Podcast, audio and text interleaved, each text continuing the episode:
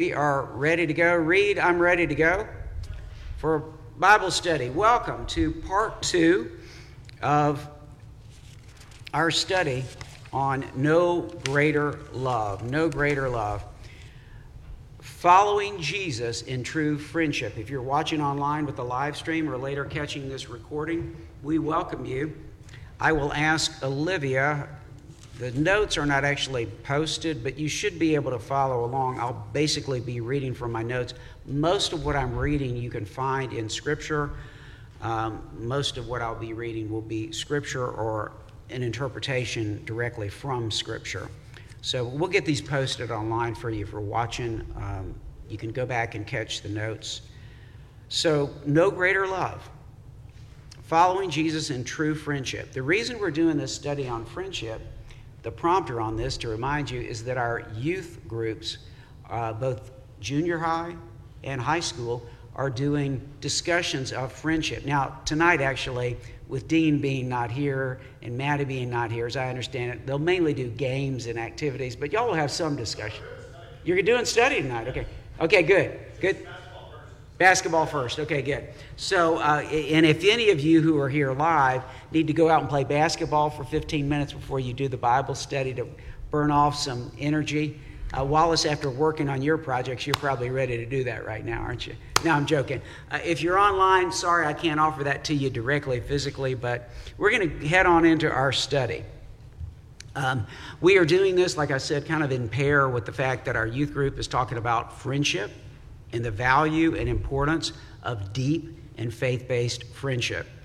So, this is really going to be a three part study, and then we'll do something else uh, when we pick back up in July. Uh, as I would see it right now, last week as I began, I said we would come to Jesus and the reason for the title of this study, but you know what? I'm going to hold that off for next Wednesday. So, you need to come back next Wednesday. I think, Jackie, I think we'll be in the fellowship hall next Wednesday. Yes? I've got one more week in the sanctuary. Okay. One more week in the sanctuary, so we'll be in here in the sanctuary.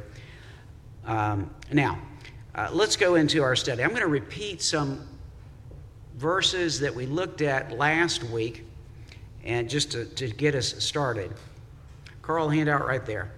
A friend loves at all time, and a brother is born for adversity. That's a key verse from the Bible, from the Proverbs. And you can see, as I emphasized last week, that there's a pairing going on here between the two different terms, friend and brother.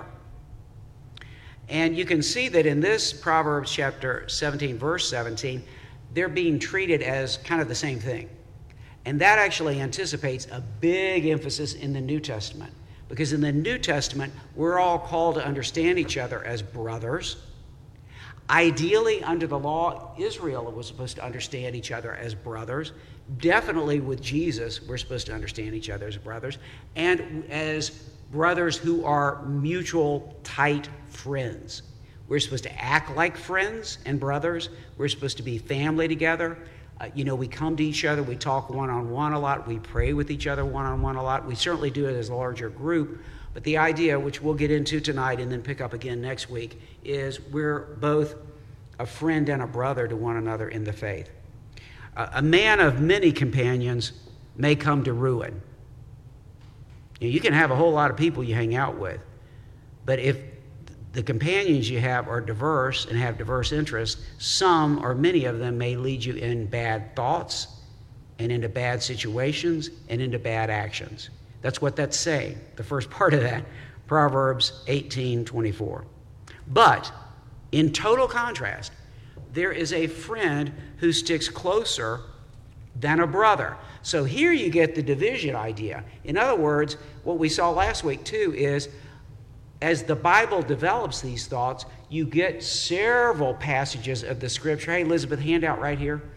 Uh, you get several uh, verses, and really the overall theology is a true friend in the faith is more important than your blood brother.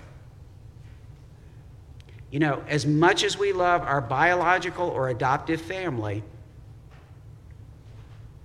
the Bible keeps leading us in the direction to mature to the point to understand that somebody who is really your friend in the faith is a different kind of, deeper kind of brother. And again, I keep leaning in ultimately in this direction, but clearly this is where Jesus is going to take us in the New Testament. This is what it means to be Christians. Okay? Uh, now, so, so we're kind of heading in that direction. Now, another passage that I gave to us last week from Ecclesiastes chapter 4, I actually started at verse 9. I'm just, I'm moving through these pretty fast tonight. But verse 10, the second part, notice this Woe to the one who falls when there is not another to lift him up. So, in other words, let's just kind of read between the lines here. A friend is someone who is there to pick you up when you fall.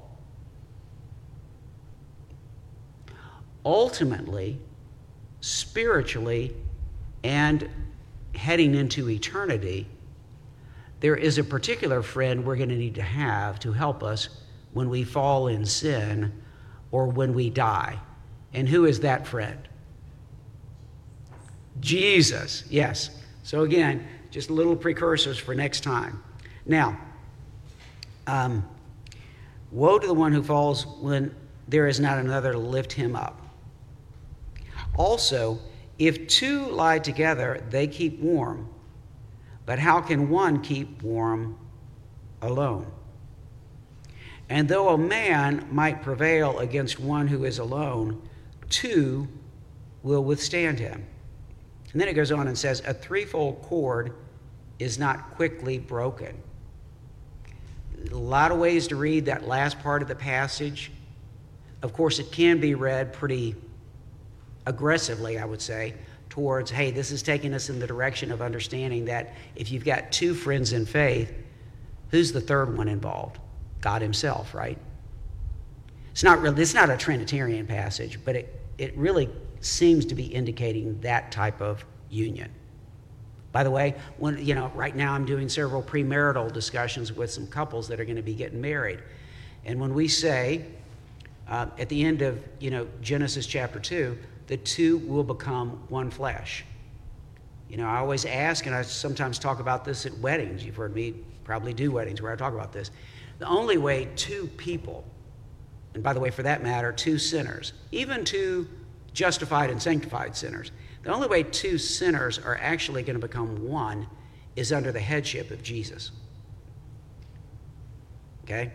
Otherwise, there's going to be a big tug of war going on, even if you supposedly are united. That's just the way people are, right? So that's the threefold cord.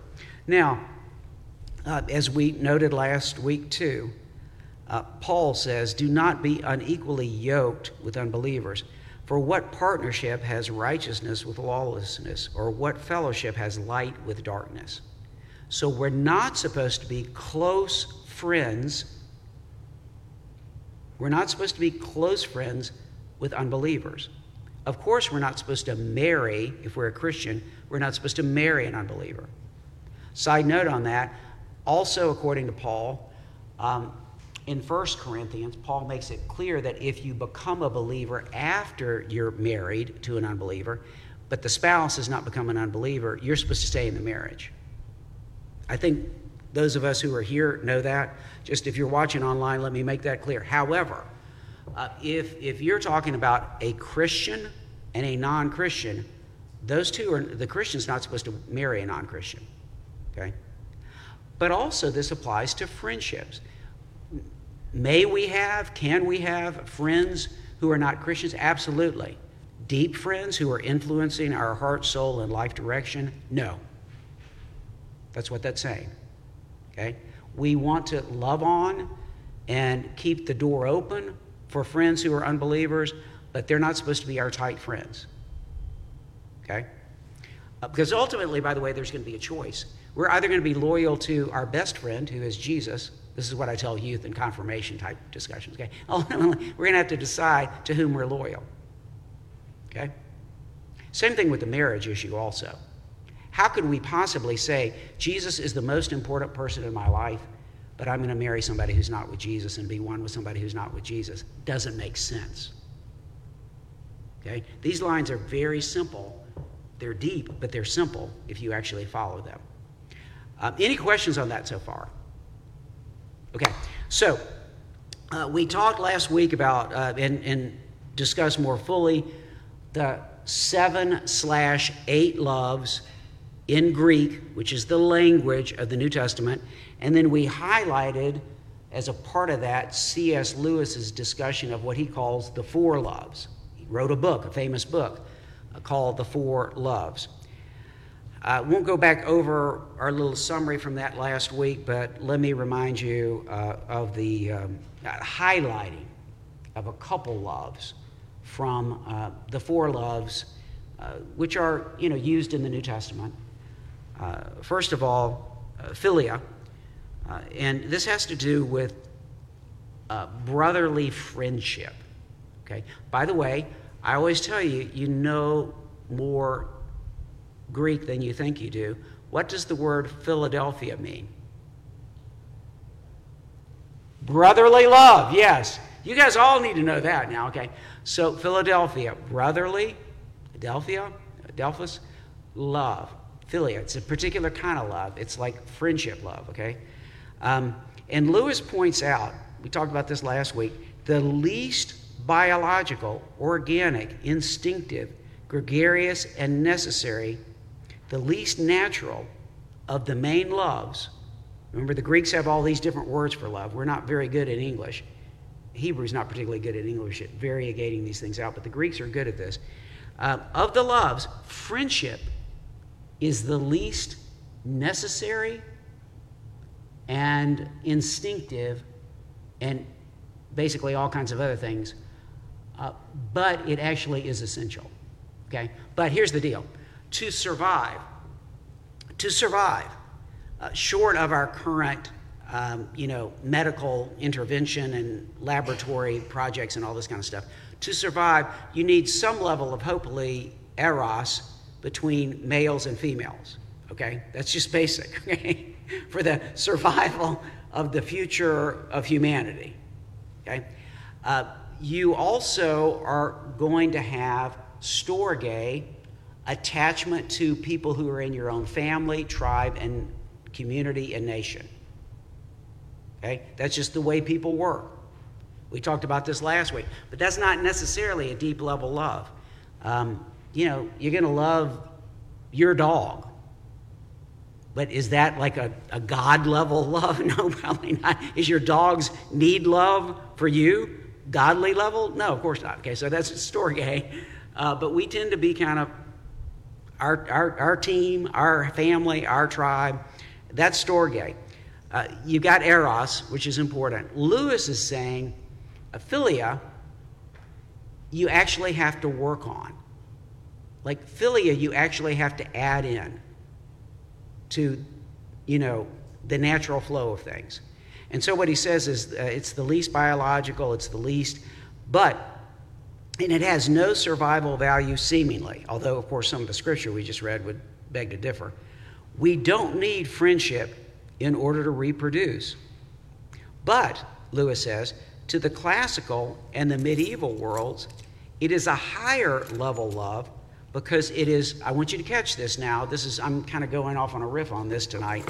The choice thing, which is important to us biblically and in our theology. Okay? Notice this now. I've highlighted it for you. Higher level love because it is freely chosen. We, we cannot be forced at gunpoint to become friends with other people, right? We, at gunpoint, we can act like we're friends to try to survive, but we're not going to be real friends, okay? I can, I can sit there. Uh, Jackie, at the university, you could say, You have to be friends with these 20 people we're putting you in a meeting with. Uh, and, and they may say, well, gosh, I don't want to like get kicked out of Mississippi State, so I'm going to act like I'm a friend. Does that actually lead to true friendship? In most cases, not. It's not a coercive thing, and it requires choice and effort beyond the typical kind of effort you're talking about, right? Um, it's not, I don't have hormones going on that make me have to have friends, right? The Eros thing is another conversation. The philia thing is different. It's going to require choice and commitment and some kind of mutual reciprocity that's different than the eros thing and even than the storge thing. Okay, so remember that.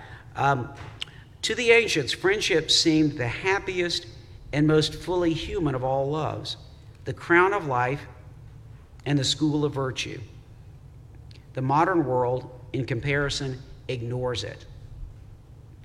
In a way, ignores it. In the, ignores friendship like the ancients are talking about. I mean, we have all kinds of so called friends. We have friends online, we have friends we go and do stuff with. But they're talking about a handful of people that you go deep with in deep conversations and bare your soul with. That's, that's what they're talking about. Nancy, handout over here, right over there. Um, okay, so remember that. In Aristotle, in uh, the Nicomachean Ethics, um, he says essential, essential to a virtuous life is living in friendship. Now remember, Aristotle's not a Christian, okay? Aristotle's, but, but he's a, a serious philosopher, and he's saying um, it's essential to a virtuous life. He's very much into the virtues. Uh, now, Francis Bacon, who is a Christian, uh, says in his essay of friendship, the crowd is not company. And when he says company, he means like real, you know, companionship company. And faces are but a gallery of pictures, and talk is but a tinkling cymbal where there is no love.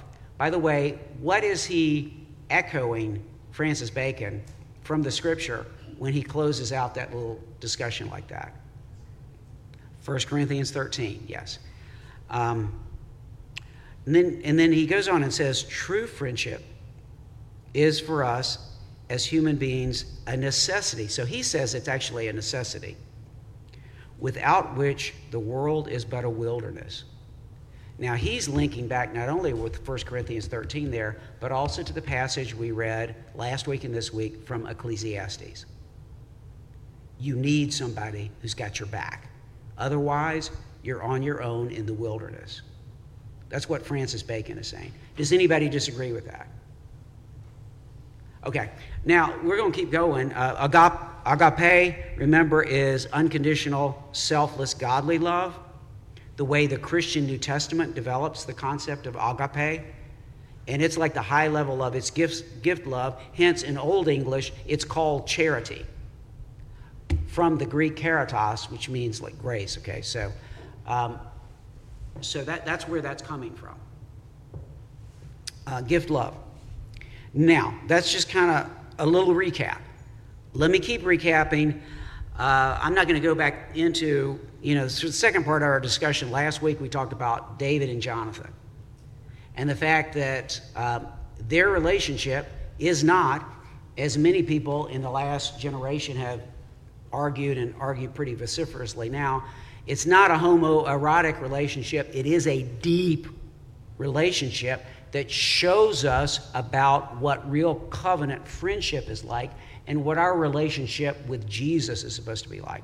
So I'm not going to go over all that again, but let me just pick up kind of where I left off last night, uh, excuse me, last Wednesday. Let me remind you that the name Jonathan means the Lord, Yah, Yah is short for Yahweh, which is the covenant name for God. Natan in Hebrew means to give. So the name Jonathan means he is given by God, he's a gift from God. Um,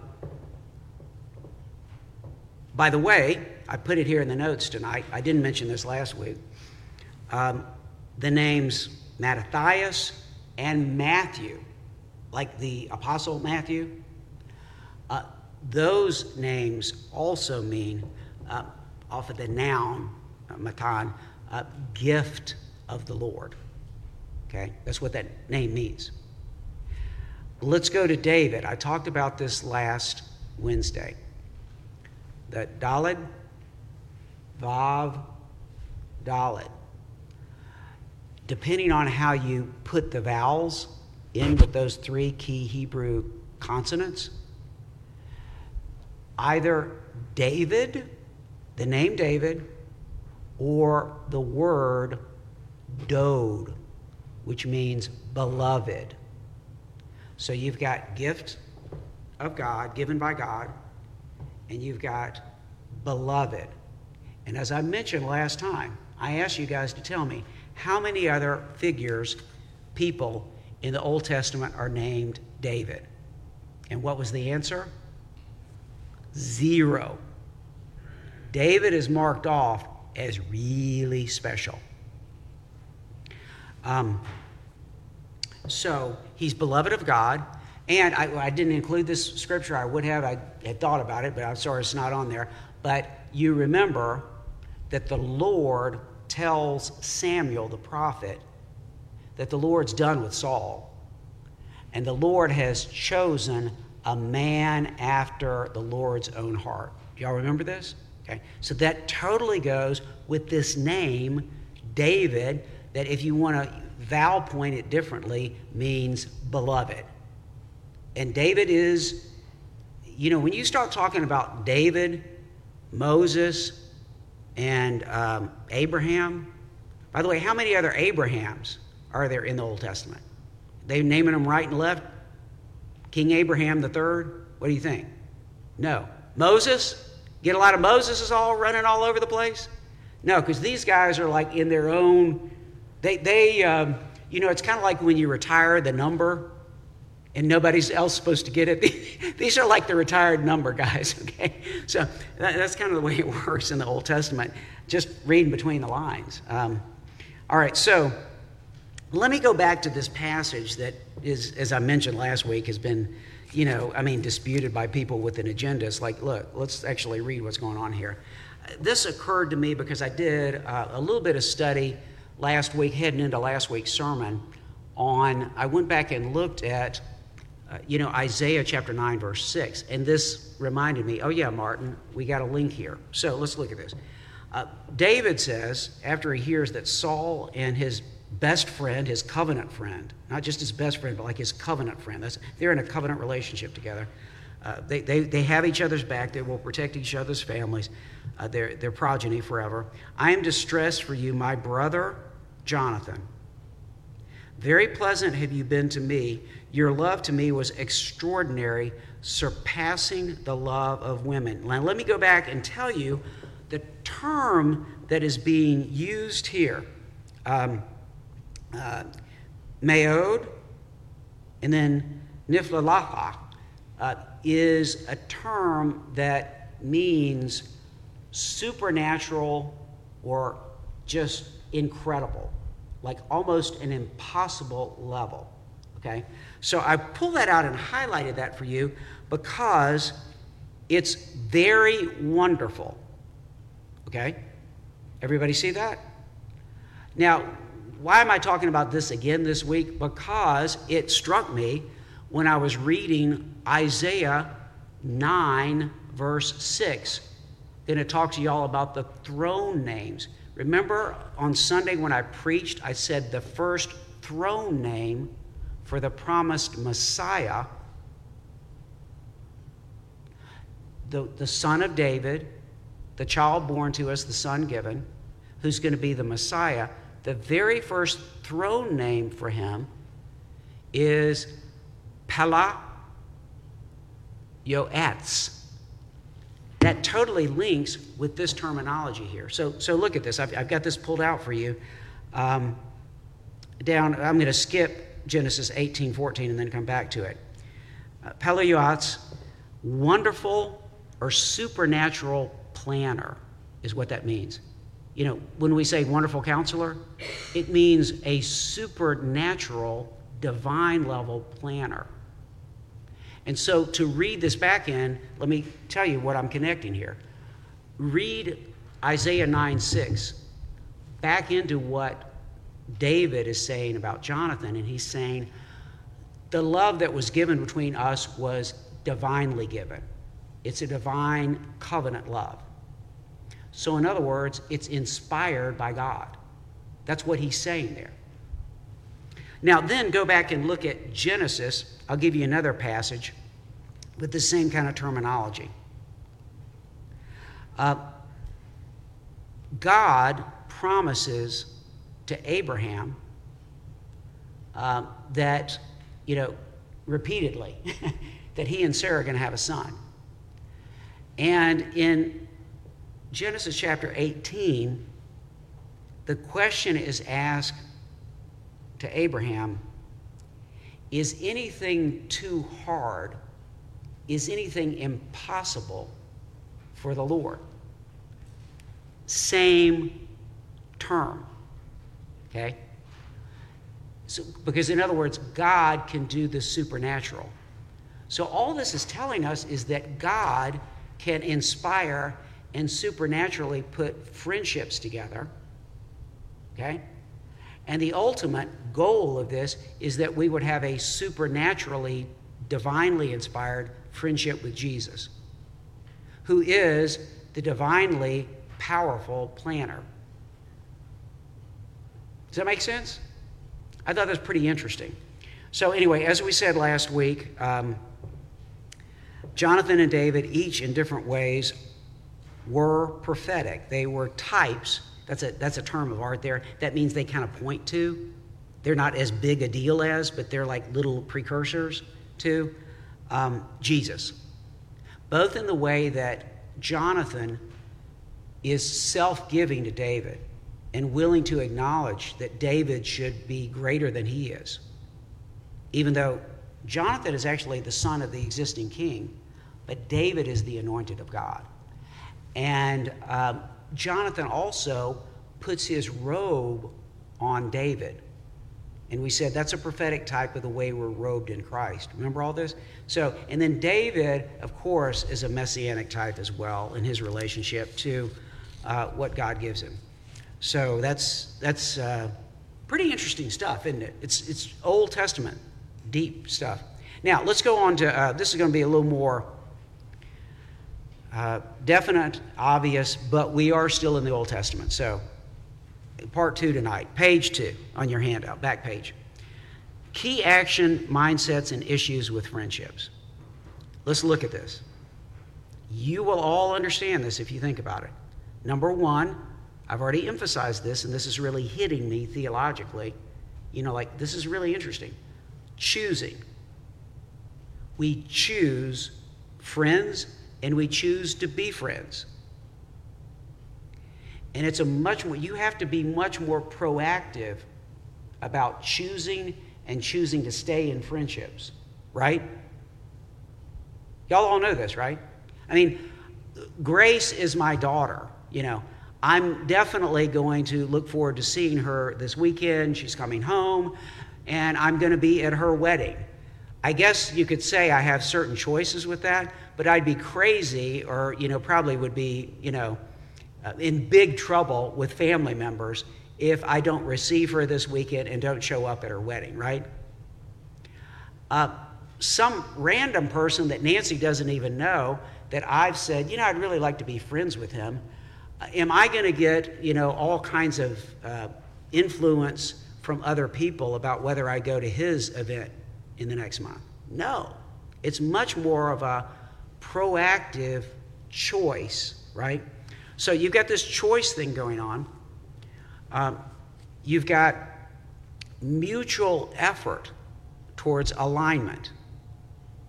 There needs to be mutual alignment for true friends there's going to be a meeting of the minds, common, you know, bonds. You don't have to agree about everything with the true friend, but there's going to be some sense of basic value structure is going to fit together, okay? And then there's going to have to be effort, ongoing effort for this mutual alignment, right? So this is like if, if we're going to be if we're going to have friends, definitely friends in the faith, we actually have to work at this stuff, you know. And it turns out the scripture is going to call us to do this. Uh, and then, third, there has to be trust. There must be trusting and or believing between the two friends. Because if what you tell me I can't believe, do you think we're going to be friends very long? If you say, I want to meet you for lunch, and I keep showing up for lunch and you're never there, what, what happens to my trust level in you? it's going to go down. Will we remain close friends for very long if you blow me off for several times of this, you know, we're supposedly going to get together, and then, oops, something came up, sorry. No, right? The trust level goes down. If I find out you lied behind my back or talked badly behind me, uh, what's the trust level at that point? It's not going to be good. And are we going to be close friends for very long? You guys know all this, right? We've known this since you were like, you've known this since you're six years old, and you definitely know it now. No, of course not. But these things are essential, you know, keys to friendship. So, again, choosing, initial choice of friends, and then choosing to remain, which builds us into number two, mutual effort toward alignment. And number three, trusting or believing. Now, let me tell you this those three things that I just outlined for you, which pretty much any kid who's six years old who has any social sense at all would say, Yeah, okay, I'm starting to understand that, even though you're talking in big words, I basically get that. Totally are keys to a biblical understanding of our relationship with God. These are actually big theological realms that you're looking at choosing, mutual effort toward alignment, and trust, belief. Trust and belief. So let's go to that. That leads us into Abraham, who is famously, famously in the Bible, referred to as God's friend. God's friend. And he, Abram, in this case it's Abram, he doesn't have his, his larger name yet. And he, Avram, believed in the Lord, and he, the Lord, reckoned it to him, Avram, as righteousness. Uh, so let's, let's take a look at that. Uh, so this is a famous passage Genesis chapter 15, verse 6. We call this, in one sense, the um, the proto gospel of justification by faith. Okay?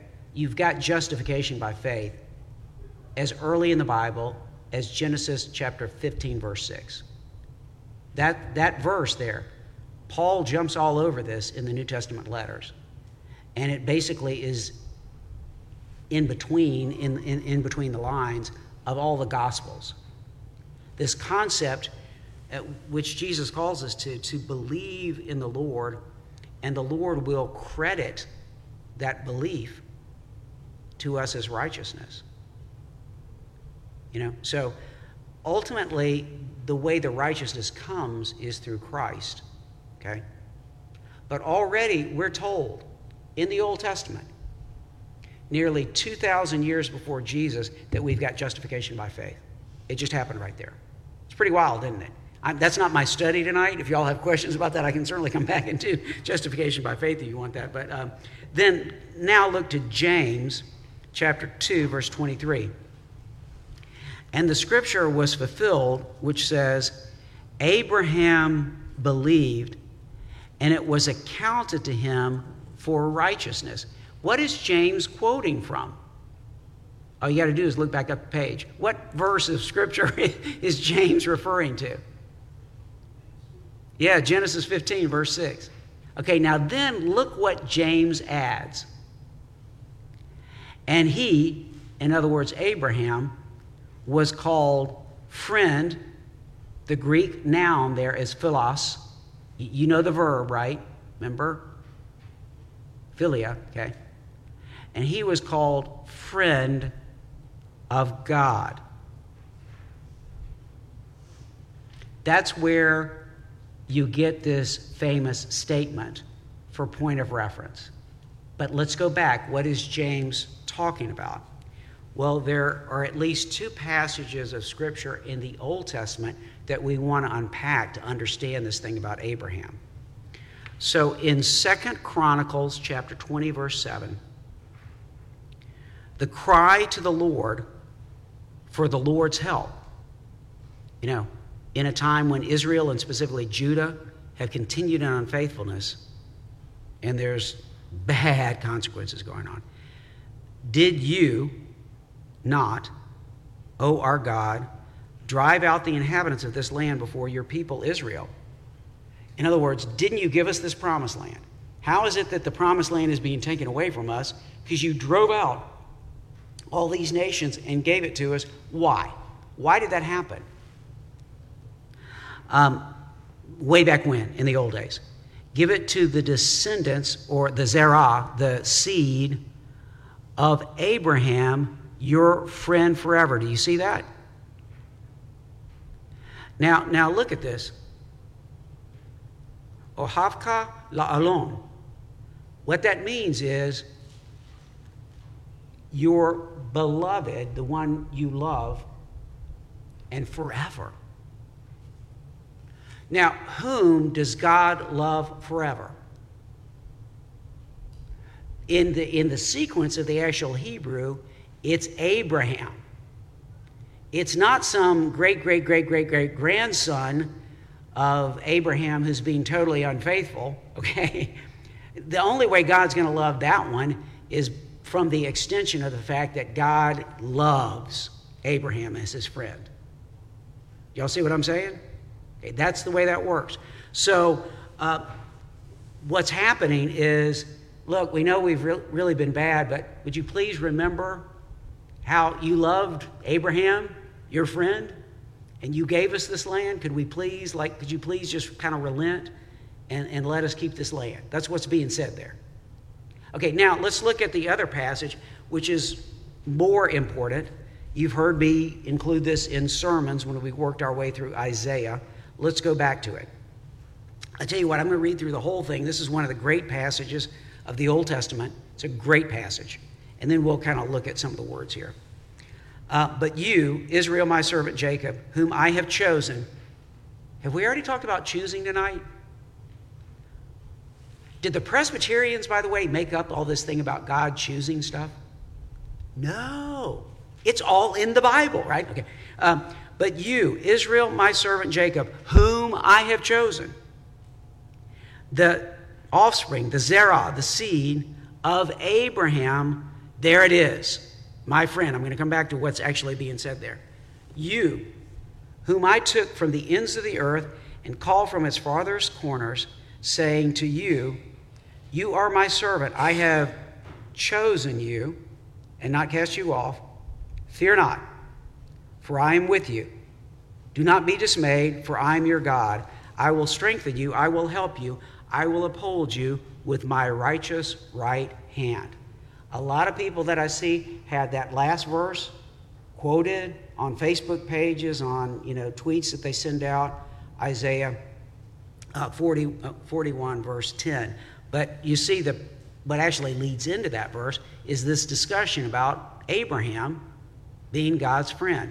Okay, now let's look at a couple things here. You can see I've got it all listed in the handout. We'll post the handout if you're watching online. Uh, this is second masculine sing- singular over and over again because God is talking to the people, the Jews, the Israelites, as one people, specifically as Jacob or Israel. You remember, Israel is the name for a man, the grandson of Abraham, whose name is what? Jacob, and God gives him another name, which is Israel. Okay? So, again, this God's relationship with Abraham, Isaac, and Jacob is pounded in the Old Testament. It is a huge thing. Okay? Uh, but you, Israel, my servant Jacob, whom I have chosen. In other words, I not only chose Abraham, I chose Abraham and I chose Isaac and I chose Jacob. Now, that is a live issue on the Jacob thing because who's the elder brother of Jacob? Which twin comes out first? So, how, how does it end up that Jacob is the line? You could say, well, Jacob and his mom finagle, but what does the Bible tell you happens before and beyond all that? God chooses Jacob. Okay, so anyway, um, my servant Jacob, whom I have chosen, the offspring of Abraham, my friend. Now, the term there is ohava. Okay, now let me remind you the big general term in Hebrew for to love is ahab. The term for love, like a noun, is ohav. Okay? So he, this word actually means my beloved or my beloved friend. Okay, y'all see that? It's a love relationship, a love friendship relationship that God has. Now, again, I want to just remind you we tend to, and this is part of the reason Dean is doing the study on friendship, in the modern and definitely postmodern world, we tend to like dumb everything down to it's all about sex. None of this has to do with sex, but this has to do with deep, soul, soul reaching love. Okay? That's God's relationship with Abraham. Um, and then God is saying to the people, I'm dealing with you through that line, through those particular people Abraham, Isaac, and Jacob. And, and so it's really interesting when God says, I'm going to take you by the right hand, my righteous right hand. I'm going to deliver you. And by the way, what ultimately is being prophesied here? If God is taking us by his hand, if his hand is going to reach out to us, how does that happen? 700 years later, Jesus comes. Okay? So God is going to reach out and he's going to take Jacob, Israel, by the hand because God has this friendship love relationship with Jacob's granddaddy, Abraham. And I chose, I chose him and I chose you. That's what was just said. So, does this apply to us? Yes, it does. But through the covenant and the covenant love relationship God makes with his people. Now, do I initiate that? Let me ask you this. Do you think I initiate that? Do I deserve that? Is it all about Martin or Susie? Or is that what God. No, no, no. It's, it's through this kind of relationship and these promises. So that's, anyway, that's the Isaiah passage, Isaiah uh, 41, verse 8, that is the really central passage about Abraham being God's friend. Okay? And in Abraham's relationship with God and in David's relationship with God, I mean, David, by implication, is also the friend of God because he's a man after God's own heart. And God loves David. And it's just obvious. David passionately loves God. God loves David. And God is, you know, God's tough on David when he sins, but God also graciously forgives David and restores David. So uh, the two terms here, and they relate. Uh, there's aman in, in, in um, Hebrew, which means believe or faith, okay? And then there's batak, which means trust. And what God says about David and Jerusalem is that at David's high point, David and the city that David establishes for God is full of faithfulness and trust. So, in other words, you've got what you need for a real friendship relationship, per our study tonight. You follow me? And by the way, when you start reading the beginning of Isaiah, Isaiah rips into Jerusalem. And he says, Jerusalem has become like Sodom and Gomorrah, and there is no faithfulness and there is no trust. You don't, you don't believe me. You don't trust me. I don't trust you. And you're unrighteous and unjust. And you're about to be out of here.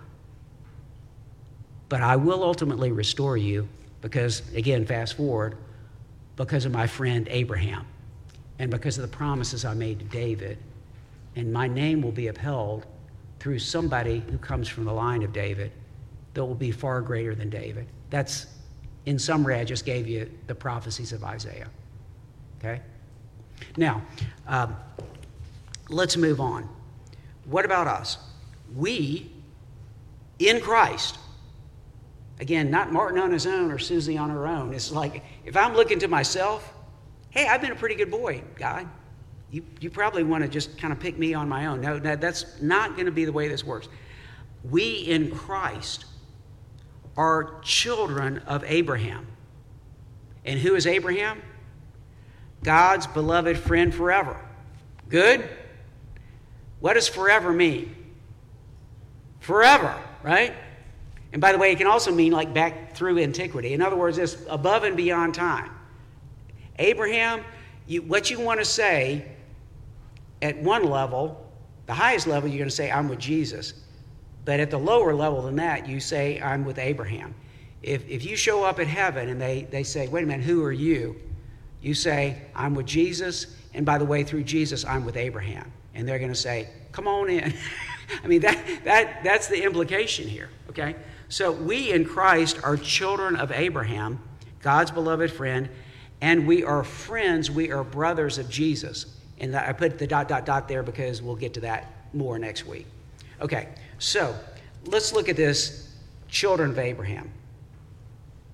Y'all used to sing this when you were kids, right? About being children of Abraham? Yes? Okay, good. Um, so then, uh, this is from Galatians 3, the Apostle Paul, uh, Galatians 3, 5 through 7. So then, does he who provides you with the Spirit and works miracles among you do it by works of the law or by hearing with faith?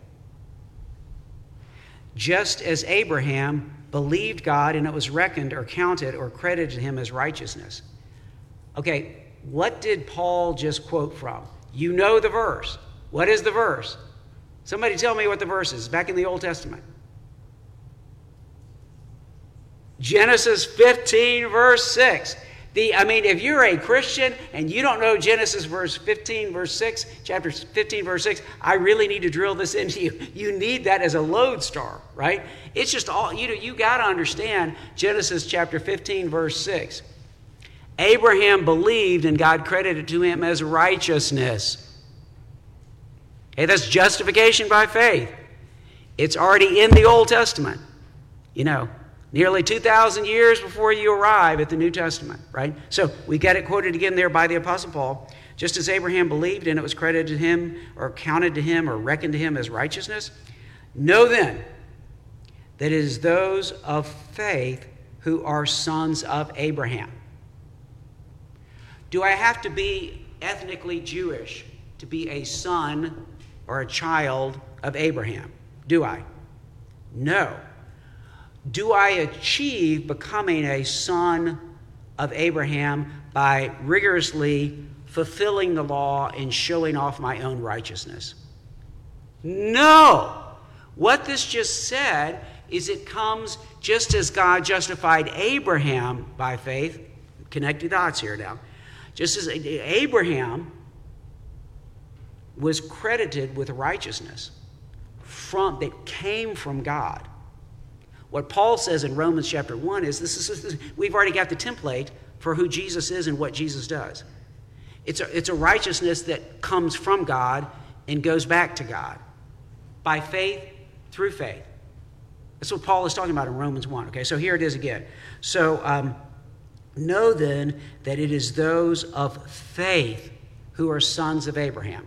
Now, clarification point here for all of our sisters. We could translate this, and some translations go ahead and say, you know, sons and daughters of Abraham. What this is talking about is this is not talking about uh, gender. This is talking about being in the line of inheritance and having inheritance rights. That's why you're emphasizing sons here, being under the covenant. And in the New Testament, in the New Testament, women who are believers as well as men are sons in a broad sense of the term. Because we all we don't come in derivatively we all come in through christ directly. Do y'all have questions about that? Do you understand what i'm saying? Okay. Uh, but you don't need to re-edit the new testament to, you just need to understand what the new testament is saying. Okay. Um, now uh, let's go to a few of these other ones especially with our Christian friends or brothers, we are to follow through on what God's word calls us to do for our fellow believers. So I'm just giving us a few things. So, what are we supposed to be like as Christians? Well, if we're supposed to do this in general with other Christians, we definitely should do it with Christians who are like fellow church members who should be our clearly our brothers and sisters and friends, okay? So what are some of the things we're supposed to do? This is how to be a friend I'm just giving you a few here. I could have kept going, but you know, I'm at the end of page two, and I guess my timing was pretty decent. We got about another five minutes to go. So let's just look at these. But I say, you know, go to all the one another passages. There are loads of one another passages. You know, love one another. Do this for one another. Do that. Okay, here's a few of them. Jesus says, A new commandment I give to you, that you love one another. Well, how much, Jesus? Because, you know, I kind of get tired of some of them. Or can I just do like a little bit? Like share, if I've got five pieces of candy, I'll share one piece of candy that I don't really want. Is that what you mean? A new commandment I give to you, that you love one another just as I have loved you. Well, wait a minute, Jesus. You like just washed your disciples' feet like you were the servant or the slave, and you're getting ready to die for them in their place. And Jesus is saying, Yes, that's what I mean. Love one another as I have loved you. Now, that's a real friend. That's a real brother, right? Um, just as I loved you, you also are to love one another. That, of course, we pretty much could close the book with that one verse from Jesus go and do. Basically, if you want to be a real friend and a real Christian and a real brother and sister in Christ, just put John 13 34, you know, on your car, uh, where you get ready in the morning, and live it out. Start trying to live it out. In Christ, by His Spirit, yield yourself to begin to live it out. It is a like if you want to come back to me next Wednesday and say, Pastor Martin, I've pretty much covered that. What's next? I'm going to have high level of concern for you. I've already achieved that. You know, it's no, no big deal. And that's a big deal. To love at Jesus' level, our fellow believers, and to be a friend like that with other believers, that, that's a lifetime of pursuit that will never be perfected. Now, let's go on a couple other ones. Here's what a real friend in the faith does. But encourage one another every day. Now, notice that. I, I like the practicality of this from uh, Hebrews. Encourage one another. How often? Every day. So, if we've got a real friend or brother in the faith, are we supposed to just get in touch like a couple times a year for encouragement? No, according to this, like, and the cool thing is, in our age, Bad news is we, we don't like live closely together like they did back then. The good news is all you got to do is text somebody or call them up for one minute and encourage them, right? This is doable, okay? Um, encourage one another every day. And then this goes into like big theology here. As long as it is still called today. Because today is the era in which we can be saved, tomorrow is the new age when, you know, it's appointed a man wants to die and then the judgment. I mean, you're, you're at death and the judgment once you're out of today. Everybody with me? So while we're still in today, while you're still alive on this earth, you're supposed to, we're supposed to encourage one another every day, uh, as long as it is still called today, so that none of you will be hardened by the deceitfulness of sin. Now, this is an interesting two way street, isn't it? I'm told that I need to encourage you so that I won't be hardened into sin and its deceitfulness. And you need my encouragement so you won't be hardened into the deceitfulness of sin. You see the two way street thing there? It goes both ways. I need to be a good friend to you, and you need my friendship so that we both mutually won't be hardened into the deceitfulness of sin. And by the way, there's going to be other people influencing you, so I probably do need to be reaching out to you on a regular basis, and you need to be reaching out to me and to one another. That's what that scripture just said. Don't let it go. Okay? That's Hebrews chapter 3, verse 13. Romans 12, verse 15. The Apostle Paul says, Rejoice with those who rejoice, weep with those who weep. Sounds simple. That takes a lot of effort. That takes a lot of opening ourselves up to other people, right? That is a template for real friendship. Rejoice with those who rejoice, weep with those who weep. And then from Colossians chapter 3, verses 12 through 13. Put on then, as God's chosen ones. There's that, there's that language again. I mean, you just can't escape this chosen language stuff. Uh, uh, put on then, as God's chosen ones, holy and beloved, compassionate hearts, kindness, humility, meekness, and patience, bearing with one another. Now, notice that. That's what friends do bear with one another. That means even if, Jane, you really shouldn't be so concerned about this, but I'm going to bear with you and encourage you through this thing that you're so concerned about. You know, that kind of thing. Okay?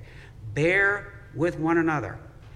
And if one has a complaint against another, go off and talk about him and gossip about him and stab him in the back.